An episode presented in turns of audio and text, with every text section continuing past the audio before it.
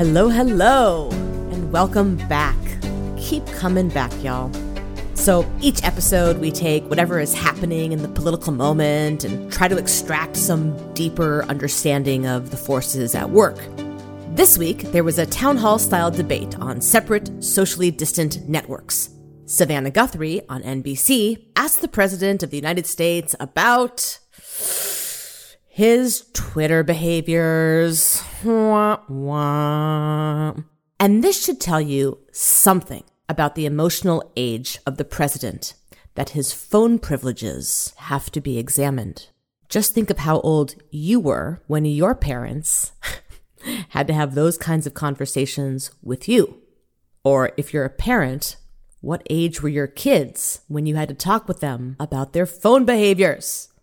I really long for the day that whomever is in office, whichever party is in power, that the emotional age of the president be closer to their chronologic age. The severe stuntedness is just a red flag for pathology, not just in Trump, but in all of us. Typically, as people age, we change, we mature, we learn, we grow. So, if that's not present, that means something is wrong, you know? The tyranny of Trumpism, the way he holds people hostage with his infantile rage, it's bad for the party, certainly, and bad for democracy. Remember, democracies tend to be happier than non democracies, and ours could be a little happier. I really hope we learn from this and do not repeat it either in our politics or in our personal lives.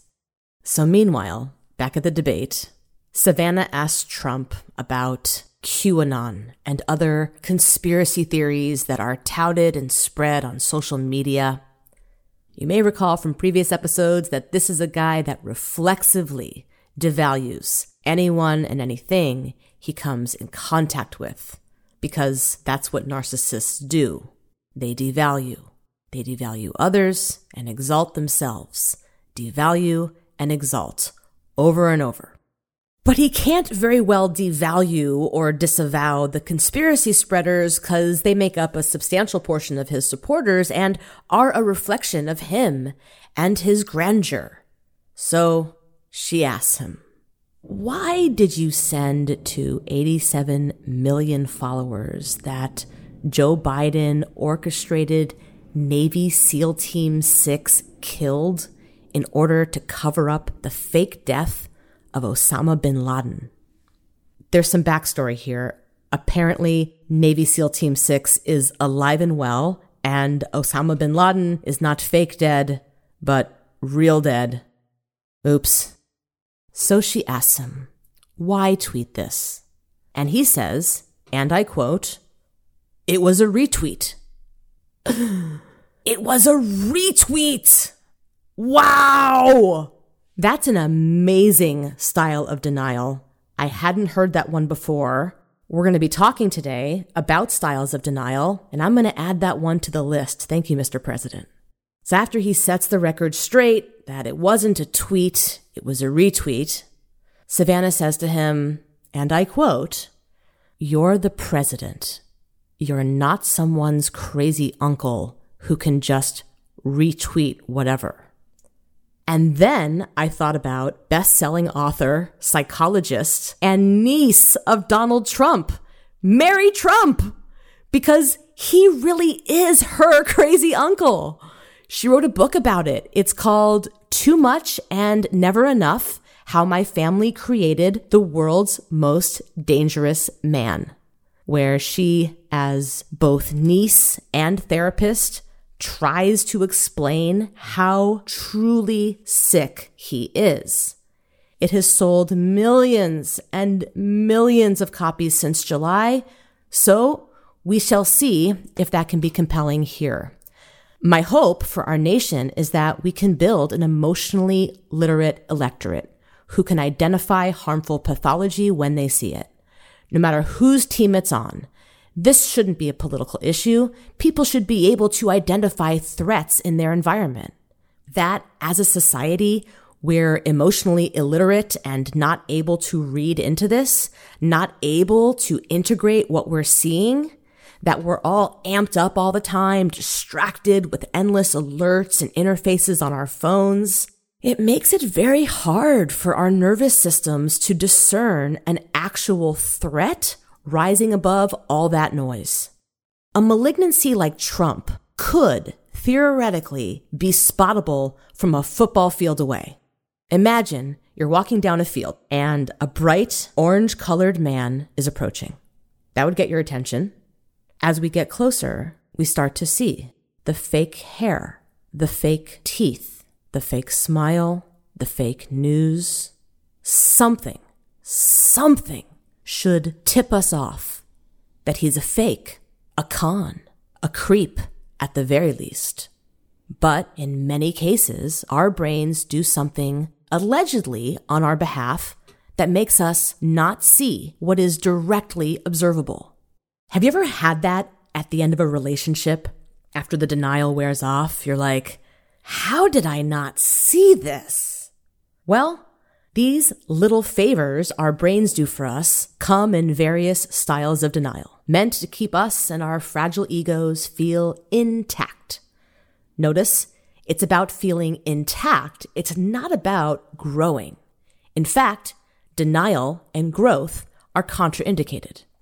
And we have a whole host of denial styles from minimization, rationalization, blame, and most recently, denial by retweet to keep us nice and shielded from the incoming pains of the world. We'll be talking today with Dr. Gary Pearle, my mentor and psych hero. He originally taught me about styles of denial and all their magnificent glory. But before we get to that, here's what I know about the ways the ego defense mechanism of denial is operating in our politics today. First off, humans could not function without a lot of denial on board. We're resilient but fragile little creatures with prehistoric fear about the world woven into our genetic code. We can get spooked pretty easily. Something like compartmentalization, for example, evolved with us as a style of denial, which allows us to block out most of the world and focus solely on our task. If we weren't able to compartmentalize, we'd be flooded all the time. We need our various styles of denial to function. Denial can be healthy for us. Part of growing our EQ is recognizing when denial is active and navigating with consciousness and intelligence, not just reflex. Denial is often reflexive and immediate. We hear some horrible news and our denial says, no, it can't be. That allows us to only take in as much reality as we can handle. Denial allows us to titrate reality and is a real blessing in that way. There's plenty of good denial. But I want to bring into consciousness the shadow side of denial. When denial runs wild and is unchecked, we push something out of our minds, but because of the laws of physics, the pain is neither created nor destroyed. It is merely transferred. We all have the ability to block out data through various styles of denial. Our society trends toward blocking out data that does not agree with us, that threatens us, and that somehow serves our conscious and unconscious biases. It's not a super flattering picture of humankind, but this is where we all start. Luckily, our brains and neurology are plastic. We can always learn. We can always grow more aware just by checking in with ourselves. We can check our biases, check our styles of denial, Notice if you tend to minimize or tend to maximize. Notice if you tend toward rationalizations or justifications or blame.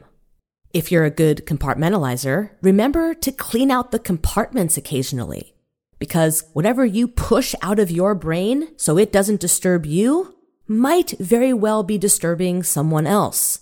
This is a relational approach in family therapy we may or may not be able to apply this at the macro level, but we can certainly begin to think relationally about our closest loved ones. And when we deny each other's pain on the macro or the micro through minimization or rationalization, the harms never get identified. They get denied. So the harms never recede. It's a vicious cycle we therapists like to break. And it's a central paradox in psychology that by looking at the very stuff we tend to bury, it can be transformed. And by pushing it down and ignoring it, it stays put forever. This has been studied at the molecular and atomic levels as well. In physics, it's called the observer effect, where the mere observation of a phenomenon inevitably changes that phenomenon. In quantum theory, there's a premise that by the very act of watching, the observer affects the observed reality. New innovations in transmission electron microscopes have shown this to be active at the atomic level. Just by looking at atoms, we affect them. Wow! And I see it every day in people. As soon as we actually look at some of our shadowy sides, they shift. And until we put our attention on our wounds, the pain never recedes. These days, one of the most commonly relied upon styles of denial is normalization. Here we are living in totally abnormal COVID conditions. So instead of fretting about constantly, we normalize it. We normalize the isolation, the restricted movement, the sense of fear and grief. Nearly eight months in, it's all so normal. Thanks, denial. But there's an obvious shadow side, which is that even though we've normalized it, the suffering hasn't receded. In fact, people are getting more desperate. The more our denial attempts to keep us safe, the more suffering goes on around us that we're denying. Vicious cycle. It affects all of us, but energy is top down, and what happens in Trump's mind affects us all. His denial styles cause so much harm to those around him. Just read any of the books by any of the generals who have resigned or been fired, or any of the Republican appointees who were forced to quit. They all report the same thing. Trump cannot be reasoned with, and that he's not able to be reasoned with. That's because he's very delusional. And it's only our denial that blocks us from seeing this. This election season is actually a good time to shake off some of that denial and wake the fuck up because currently the quack theory of herd immunity is being embraced by this severely mentally ill, harmful man. As it's being fed to us, we somehow have to minimize the threat and deny the millions and millions of people who will die if that herd immunity strategy is allowed to endure. It's a potent example of how denying there's a problem makes us feel better in the moment, our fragile egos more intact, but does nothing to reduce the suffering, and in fact, the suffering increases. I hear a few other particular styles of denial operating in families these days. See if you recognize any of these in your circle. Maybe it'll help to put a name to what you're experiencing. There's the yes, Trump is a bully, but we can ride his coattails and he can be our bully. That's a form of denial called magical thinking because you have to magically imagine that a destructive force, like a tornado, will only be selectively destructive which is not true of tornadoes. That a blunt instrument like Trump will magically be precise and surgical. It's just not reality. It denies reality. Sometimes a loved one will say something like, sure, we don't like the way he acts, but think of all the unborn children we'll save. That's a tough one for me for a lot of reasons, but personal biases aside, in terms of styles of denial, by minimizing some information and maximizing other information, that distorts and in this way denies reality. Anyone can do it on any side. It's something to notice when we are minimizing or maximizing certain aspects. It's a tip off that something is being denied. Then there's the there's no systemic racism bit, which is one of my favorite styles of denial, a very rare form of pure 100% nope, that's not happening Fingers in ears, eyes wide shut. Nope, nope, nope. It's very rare to have this kind of pure denial surface. Usually denial is operating more subtly. But in this particular moment in our country, denial at the macro level is operating to minimize and deny pain. By denying racism exists, any form of racism, it denies the pain of people who are being oppressed. And by denying it, minimizing it, rationalizing it, justifying it, or blaming. By using any of these styles of denial, the pain can never be seen, so it stays buried for as long as people can bear it until it explodes. Which is where we're at today. People have been enduring unequal treatment, unequal policing, unequal housing, unequal voting, unequal schooling, inequities and injustices at every level for generations. And it's painful. It's painful for Black people, certainly. It's painful for those of us who love Black people. And it's painful for people who love America and don't want to see that the land of the free isn't so free for all and never has been systemically. It's a painful reckoning, but vital to the overall health and well-being of our national family. We must look at this. We must listen to what oppressed people say about their oppression. And to the extent we feel pain from that, good. Let it out. Let's heal the pain. But first, we got to shed some of that denial that makes it impossible to heal. There are so many styles of denial and so little time before the election. I hope it's clear that while no harm is ever consciously intended by our denial styles, harm can be the result of our unchecked denial. No one has to be bad here. It's just how conscious we are of this ability to block out reality and how well we navigate it that determines our emotional intelligence. I am getting myself ready to have a difficult conversation with my dad, whom I love dearly and with whom I'm in a strained emotional relationship. In prep for that, we'll be talking today with my mentor, Dr. Gary Pearle, about styles of denial and hopefully get a little family therapy along the way.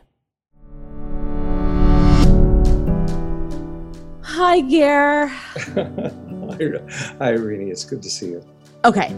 There's a lot that's coming up. I want to speak to about like some of the the rage, the expressions of injustice and mm-hmm. violation and oppression, mm-hmm. and all the things that are coming up right now have ways of getting denied. Lots mm-hmm. and lots and lots of ways. Mm-hmm. Years ago, you gave us a worksheet called the Styles of Denial Worksheet. and I started on like whatever laptop I had back then. Right, and right. of course, things have advanced a trillion times since then. Right. And I have no idea where that book is anymore. And I don't know where that worksheet is, but the contents of the worksheet roughly are emblazed in my memory forever. Tell me you have a working set of memory on this. And we're going to put together this worksheet and kind of give some examples and see how denial actually operates in people because I think it's something that, frankly, we all need to know a little bit more about. By all means. So here's the list that I have, and tell me if you have anything to add, and then we'll go through and start doing it. I got sure. minimization, rationalization, blame, intellectualization. Occasionally, you get 100% puro puro Colombian grade denial, but that's rare. Right. And then there's denial by distraction, which is one of my favorites. Mm-hmm. And anything else that pops out? That's pretty comprehensive. It really is. I, it's a bunch. Know, it, it's a yeah. It, re, it really is, and each of them can go by uh, one name or another. I, yeah, not especially attached to any particular way of understanding these things. But I think the main thing is kind of what you said about the Puro Colombian. There's actually not that much uh, total denial. You know, the classic place people started thinking about this was with addiction and something like drinking. You know, so if someone the drinking is maybe out of control or starting to be out of control they're rarely going to say, Oh, I don't drink at all. Alcohol, what alcohol? No, this is not a problem in any way. Usually we're all a little more onto ourselves than that. It exists, but it's kind of rare. But that's where the others start to have so much power. And really, the most popular, you mentioned in the middle, but uh, sad to say, probably the most popular form or style of denial is blaming. You know, mm. it's like, I, I don't have a problem with my drinking. I have a problem with your nagging you know who wouldn't drink with a spouse like you you know? If only you would do this or that differently then there wouldn't be a problem around here you know that kind of thing. And it's amusing when we stand uh, uh, back from it this way. But of course in the real life situation it's pretty ugly. It's a recipe for things escalating and conflicts that maybe originate out of love like hey i'm worried about you that kind of thing. Uh, they can turn very toxic into an awful lot of finger pointing and, and exercise in trying to assign blame blame itself is distracting. You mentioned distraction. Well, I mean, that's one fringe benefit of blaming is if you point the finger at someone else, it gets the light off of you and puts it on someone else. And their attention too will be, well, gee, maybe I have been nagging. Maybe I haven't been dealing with this right, which might be true, but it's to some degree beside the point. Interesting. How do you, in terms of blame, how do you see this playing out right now in our culture? If you want to speak at that level, if you can, or if you don't, we can just move on. No, I mean, I think it's a dynamic that takes us hostage. Once we're convinced that we're doing something, for instance, to protect ourselves, well, we have to go this far. It, it, may not be fully honest, but they're not being honest. So we have to exaggerate or maybe even lie a little bit. I think that the main point is that once we're in this highly emotional, reactive, panicky, anxious state, the whole thing is contagious. And I think we have way less capacity yeah. to slow down and reflect. We're much deeper into our own blind spots. So, for instance, if we're participating in something and we're making the problem worse, well, we're doing that with other people, and they are certainly not behaving well either. So, we're going to be so keyed into what they're doing wrong. And we're not wrong about that, but the more escalated the battle is, the more we'll see that to the exclusion of our own participation in it. And that's where things go really off the rails. And I think that's what's so scary right now. At a collective level, as you say, at the level of the entire group, the entire society. I mean, you can see it in a relationship, you can see it in the family. But lately, we're seeing and feeling it in an entire population at the same time. And it's, uh, it's scary. I know it's kind of crazy to watch these things that are typically thought of as like individual neurotic function or mm-hmm. individual cognitive function. And right. actually, these things are global across all individuals in every culture. Every brain knows how to do this. Every brain right. figures out all of these little roads, blame being just one of them. What about minimization? That's one of the ones that's really grinding my gears recently. Minimizing, it's a way of saying, I see that there's a problem, but it's not a big one, you know I don't really drink that much, you know. I only drink at cocktail hour, you know. Or actually, I can go two or three weeks without drinking. Well, yeah, but then you binge, and what happens that night? Did you have a blackout? You know, what are the consequences? That kind of thing. But one way or another, there's usually something to point to that says, well, this thing that I'm uncomfortable about, this thing that's painful for me to acknowledge or uh, admit, it isn't really that bad. Everybody does it that's where I put minimizing. Right. It's, it's almost like normalizing in, in, mm-hmm. in a mm-hmm. certain sure. way. And just to put a fine point on it, like what is being denied by these styles of denial? Like what is being denied, do you think? It's usually something deeply painful a lot of the language arose around people discovering they had a problem with drinking. Obviously, that's not the only thing. We may have an enormous problem with Facebook addiction or Twitter addiction or something like that. And, and some of the experiences are very similar. But it's easiest to talk about in terms of drinking because that's the context in which the language arose. So to find that one's drinking has gone out of control, just as this example, that's very painful because think of all the good things associated with the drinking. If you're shy at all, drinking is very disinhibiting and that can be very helpful. There's that wonderful sense of camaraderie, like the old Cheers sitcom with that great theme song, that sense of belonging and people know your name. I mean, something like drinking, or it might be other substances as well, but that's often associated with rich social experience and feeling a part of transcending the worries of the daily world and moving into a zone with other people that feels connected and free and liberated and all that kind of thing. Many, many good things associated with it. So to find that you're in a position where if you keep enjoying those things, you're liable to get yourself into deeper and deeper trouble. That it's actually wreaking havoc in various ways. That's a very painful thing to start to grapple with. It hurts. Wow, that's a very powerful thing to remember. I was getting so frustrated with my dad, the various ways that his denial mechanism works. Mm-hmm. Minimization is one of them. The other one is a lot of intellectualization, and just detaching from the emotional pain. I basically kind of had to say to him, not had to, but chose to say to him, like, when you push that out of your mind, that just kicks the pain down to me. Like it doesn't actually get rid of the pain.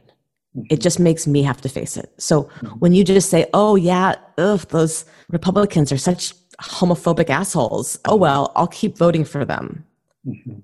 Like that keeps putting people in power who make me suffer and my people suffer. Mm-hmm. And the denial of my pain, I think, is painful. I, I, I, think my pain is painful to him. I think he loves me that much. Mm-hmm. And I also think seeing himself as hurtful when he's actually a registered healer and like a tempter of good and mm-hmm. really an excellent father it like creates like a cognitive dissonance that's very painful. And all of this is working at the speed of neurology right? So like nanoseconds right? So we end up in these like debates where he just will not hear that something is harmful and has incredible strategy to deny the harm and I was getting so frustrated. I was trying to breathe, but I could have used a little support, to be honest. Mm-hmm. It got a little tense. Well, what you're focusing on as you try and gather yourself after this incredibly uh, painful emotional experience with him, what you're focusing on is the way he rationalizes. And that's probably the word I would use for the intellectualization you're talking about, although intellectualization may be a particular talent of his he may have a particularly intellectual way of doing this thing. But in terms of how he rationalizes, I mean, does it make more sense for you to talk about it in terms of his rationaliz- his the way he rationalizes his vote, or the way he rationalizes you not needing to be in pain, or something like that? I mean, it probably happens in both areas, but does mm-hmm. one is one more important than the other?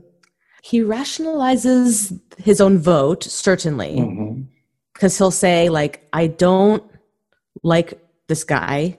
I wish he didn't do a lot of the things that he does, mm-hmm. but he does some things good. And I hear that you're telling me that he that there's some harm being done, but I've sort of deprioritized that as unimportant. I don't know. I'm hemming and hawing, right? Mm-hmm. Like, like he like he's just not. I I guess the part that gave me compassion was I was thinking of like just men of that generation who grew up with very different allowances around how they accessed their emotional life, their limbic system, half mm-hmm. of their mm-hmm. brain, mm-hmm. and their bodies wired over time through a lot of disconnect. Mm-hmm. And I really just think actually he's just not wired to sort of integrate that information. So he's very fragmented in that way. Mm-hmm. He, can have thoughts and feelings and beliefs that all line up a certain way, but then his behaviors can be totally different um, mm-hmm. just just has like a lot of frag- of that sort of disintegrated thing. In therapy today we would look to try to help people integrate. That's part of health that we see today. The more mm-hmm. people feel connected to their values and line up their behaviors with their values and their thoughts and their feelings and their need right? As long as people feel more integrated that tends to lead to esteem and the feeling of integrity, the feeling of being integrated. Mm-hmm. Talking with my dad, I'm just aware that generationally, he just didn't have the same support and access that I had in my generation. But the styles of denial that I come up against are just like, yeah, you, you you are up against something very powerful there. I mean, maybe because his intellect is very powerful, and he feels more comfortable there, he can say, "Well, let's look at this in a dispassionate way. You're concerned about these things Trump does, but he also does these things. So on balance, the math on that isn't that bad. He'll, as if it's an entirely numeric or uh, intellectual evaluation that's being made, and you're saying at some level, but Dad." look how it feels to be me, or imagine how it feels to be the people who don't feel safe with him the way you feel safe with him. And that sense for you that he doesn't somehow resonate, he doesn't quite hear what you're saying, or at least he doesn't respond to it in an emotional way. That's hard. It's hard. And I wonder about it. Like, this is not true of all Trump voters. I don't even know if it's true of my dad, but mm-hmm. it seems like one of the striations between us is that somehow it's maybe like on his shoulders, perhaps, very easy to see all that's going on around me. And somehow, from his perspective, he's simply just not quite able to take in that extra slice of life that goes on around him. He sort of has a little more self centered view of mm-hmm. the voting, like how it feeds into the individualism and all of that. But ultimately, it feels like if you could take a breath and just take in a little bit more than you usually take in, if you could mm-hmm. just see one layer beyond just your ego mm-hmm. and your experience, right? That change in consciousness does help you build empathy. And that empathy does help you orient toward what's good for people. Mm-hmm. But without that, I don't know. I maybe I'm wrong. I just it it was frustrating to to sort of be like, I love this man so much. I know mm-hmm. he loves me, mm-hmm. But the betrayal that I feel to say to my face that you love me, and then empower people who make my life suffer is hard to reconcile. It's just mm-hmm. hard to reconcile. And I think what's triggering is like when we were kids, my dad put my mom in charge of the household, right? Like he went to mm-hmm. work Mm-hmm. And he left a crazy person who had no ability to govern, who had no ability to mother, and was beyond her depth. And she was so destructive and rageful and abusive and traumatizing, so disorganized, so chaotic, so toxic, so dysfunctional. It was so bad. And Aaron and I, my brother, we both had to like pay that price because he just mm-hmm. like went to work and did his thing right? And left a crazy person in charge. I don't begrudge him that generally. Like, generally, I don't feel angry about that because I feel like I, I am who I am today. Those are my experiences. Those experiences made me who I am today. And frankly, I'm a more compassionate healer today because of my own wounding. Like it's, I feel very at peace with that layer. The hard part for me is the lack of consciousness around like but you're going to do it again. Like mm-hmm. not just that we all survived it last time but now you're going to put this mentally ill parent in charge of the family again mm-hmm. it's okay that mm-hmm. you voted for him last time but you're going to do it again there's something about the repetitive pattern the like compulsion to make this harmful dangerous decision and behavior right mm-hmm. that one is that's where i, I get a little stuck well it, it, it's not just you, it's something very dark. And I think it's something very dark in all of us, frankly. I mean, let's look at the light side of this. I mean, we're calling it denial because we're calling this out as a problem. But the capacity to compartmentalize is a kind of denial. That's a denial in the service of life. If you have to go onto the battlefield or do something scary, um, to be feeling all of your fear or terror or sadness or grief or whatever it might be at that point would be hugely problematical. So for your dad to be able to go off in the morning and compartmentalize what was unresolved for him at home with his wife, with his kids, all that kind of thing, and go out and be a doctor in the world, then that capacity to compartmentalize is essential, not just to him, but the people he's helping. If someone's, I, your dad is not specifically a brain surgeon, but I often think of it that way. If you had someone like me trying to do brain surgery, I'd faint at, at the first cut. You know, no, I would be of, you. I would be of no use to that patient whatsoever. My emotional sensitivity, my capacity to feel my way into what it's like to be the patient or one of the nurses or, or any of that would be a huge impediment because I couldn't compartmentalize Real liability. adequately. Yeah. Exactly. So he's great at all of that. And it has enabled him to go out and do all kinds of good things in the world. Uh, but as you say, to the degree that that meant compartmentalizing and putting aside entirely all of this emotional anguish that was going on at home hers, yours, all of that. And that you didn't have a sense or don't have a sense of him circling back to that then or now and saying, okay, what's been going on? To sort of put his tools down, come in and move into that much more, probably to him, very scary, less defined world of emotion where things can flood you. You can be overwhelmed. You can dissolve into tears. You can be absolutely your wits' end. You can be terrified uh, at, to the point where you freeze and don't know what to do. It is pretty scary stuff. And if his strengths are in that other area, that area of intellect, and being able to say, well, let's look at this on balance. Let's make a list of pros and cons. He's comfortable there. But to the extent that it, to use your word, it doesn't have any integration, it's not in conversation with well, what is the emotional impact of that decision? Or how do you feel about it? How might they feel about it? Well, then you get into this very scary realm. Well, it doesn't matter if the trains are going to Auschwitz as long as they get there on time.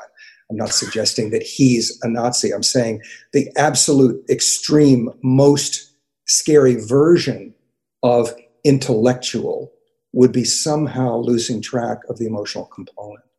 Right we talked with this uh, with some of the other guests about the way in which intellectualization being mm-hmm. detached from body mm-hmm. is the exact way atrocity gets carried out yeah. that it is through that exact mechanism that so much harm has been done yeah. and there's such a reckoning around you know disembodied detached really right. rational reasonable people right. holding on to power oppressing others co-signing on violence and mm-hmm. tyranny and all that sort of thing. I wanted to ask you about the, all the goings ons mm-hmm. and how we're all dealing. Mm-hmm. So I don't know, I'll just list some of the things, right? We're living in COVID times mm-hmm. and there's an election. The election seems to have a lot of high stakes.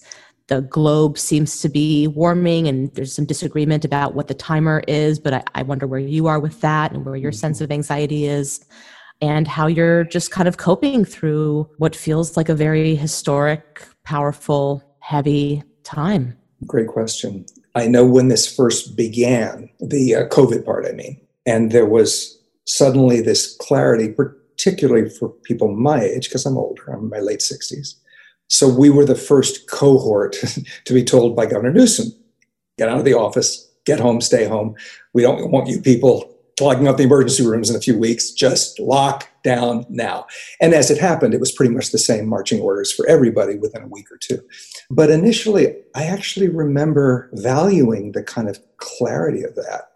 You know, there was at least a sense of leadership, a sense of consciousness at the top. This is what we need you to do, you know, in order to forestall disaster of various kinds. And of course, I understood the, the reasoning behind it, which always helps. But in a way, it was a relief to have that simple directive. And then I'll be honest, because I'm fairly introverted anyway, there was something about being ordered home. And again, as I said, my kids are grown. So uh, I immediately thought, wow, what would it be like to have kids during this? Much harder. But I don't. So the house isn't big, but it's big enough for this.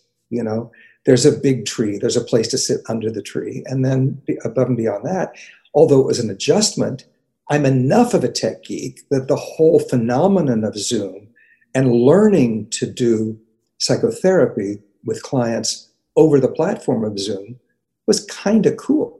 You know, it does basically work. I mean, we can see one another, we can hear one another. It's lovely to be in sweatpants, you know, that kind of thing. But on a deeper level, all joking aside, there was initially this quality of a pause of a slow down or a slow write down. Things got quieter out there. And there was a kind of honeymoon stage of it. I think I was aware at the time this is probably the honeymoon. But initially, there was this time out and this almost invitation to taking it slower and really not feeling as if you had to explain why you weren't going out, why you weren't doing all of this, all that kind of thing. As much as it was scary too, because you know, what was going to happen to the supply chain and what, what about the grocery stores and what people are going to get sick out there and all the of course the mind goes a million different places but subjectively it felt like a relief so there have been aspects of it that have been great. And then of course as it has worn on and as the uh, uncertainties have gotten darker like how many people have to actually really get sick really suffer really be without income all that kind of thing is this not going to become the priority in the way that i would have assumed was necessary? Yeah. then we go through these different stages. I don't think it's linear but i think you're absolutely right. There's something really alarming about it i mean if failures and dangers this grave don't move the needle politically or in terms of our leadership, the thought of it is still unmanageable to me. And I actually think there will ultimately be this corrective that we've always been used to having of at least there will be an election. And that's the purpose of elections is to correct course as a country. Everything hinges on the election doing what it's supposed to do, which is at least bring some quality of correction to it. Mm-hmm. Uh, that is what it's designed for. That's what we've always been taught. And sure, the fact that we don't know whether this rickety election mechanism, whether these institutions of government will hold up under the assault that's coming at them, we don't know that. But there's still a pretty good chance that they will hold enough that we Mm. can get some traction. But I'm with you. It's kind of like your, whether it's in the micro of your uh, frustrating conversations with your dad or, or in this larger experiment we're in technologically, politically, all this kind, kind, kind of stuff. Will we be able to take these problems seriously enough? Will we be able to feel them emotionally, feel them in our bodies enough that we can actually mobilize and change course? We don't know for sure. My family in New Orleans has a saying if God is willing and the creek don't rise, then we'll see where we're at. Or the creek will rise and we'll see that. Either way, I can't believe we're living through these times. And I feel so blessed to have you in my life. It's a privilege, not just this conversation, but all the many conversations we have had through the years and will continue to do so, God willing, and the creek don't rise. Thank you, Gary, for taking the time to talk. You're a treasure. I hope you all come back for the next installment of PolyPsych 101, where I'll be honing all the EQ I can possibly summon toward having a more healing conversation with my dad. Hope you'll join us next time for a little family therapy on a national podcast. Cheers.